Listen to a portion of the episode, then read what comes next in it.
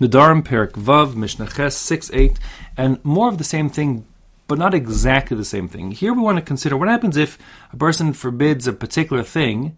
What about other things that have the, that the name of that thing in what they're called? Like so, for example, Hanodamin Tamarim. A person says he won't have any more dates. Dates are forbidden to him. So the question is, can he have date honey? So, although we said in the previous mishnah, of course, we said yes, he could have grape juice if he said no grapes. The thing is that that's because it was called wine. It wasn't called grape juice. But Devash Tamarim, date honey, is always called date honey, Devash Tamarim. It's never called just Devash. Because Devash means bee honey. So therefore, it's called, since it's called by the name date honey, and he said, I'm not having any dates, can he eat date honey? And the Tanakama says, yes, he could. Mutter b'devash tamarim for the same rationale as above. The fact that it happens to be called date honey doesn't change the fact that it's not date, and therefore it's permitted to him.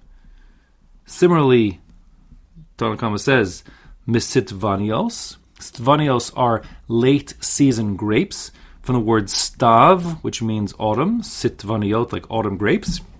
They're not sweet, they're not even edible really, but you could make um, like a special kind of wine or vinegar with them. So if a person says he won't have sitvanios, these late season grapes, mutter bechometz sitvanios, he could still have the vinegar that comes from them, even though the name is attached to it. Kind of like, you know, uh, if I say I want to have apples, can I have apple cider vinegar? The answer is yes, even though it's called apple cider vinegar, and the word apple always appears in apple cider vinegar. It's permitted because it's not apples. So too, this is Sitvanios vinegar, but the point is, since he said only Sitvanios, it's going to be permitted to him.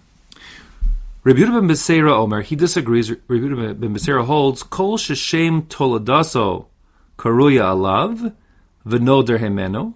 Anything that its derivative product has the name of the parent product in it, and a person took a neder against the parent product, asur af so then he's also forbidden in the derivative product because specifically because this is a different sheet than before, specifically because the name of the parent is in the derivative. So, like for example, you know um, what we had over here.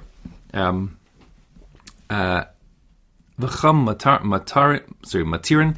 The chum disagree. They say no, you're not restricted.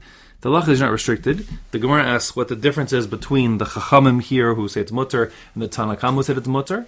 Um, and the Ran explains the Bartanura seems to be based on a slightly different uh, text than we have, but the the Ran and the Gemara understands that the Chacham Shita here that are matir say he's even allowed to eat the grapes themselves, the sitvanios, those autumn grapes.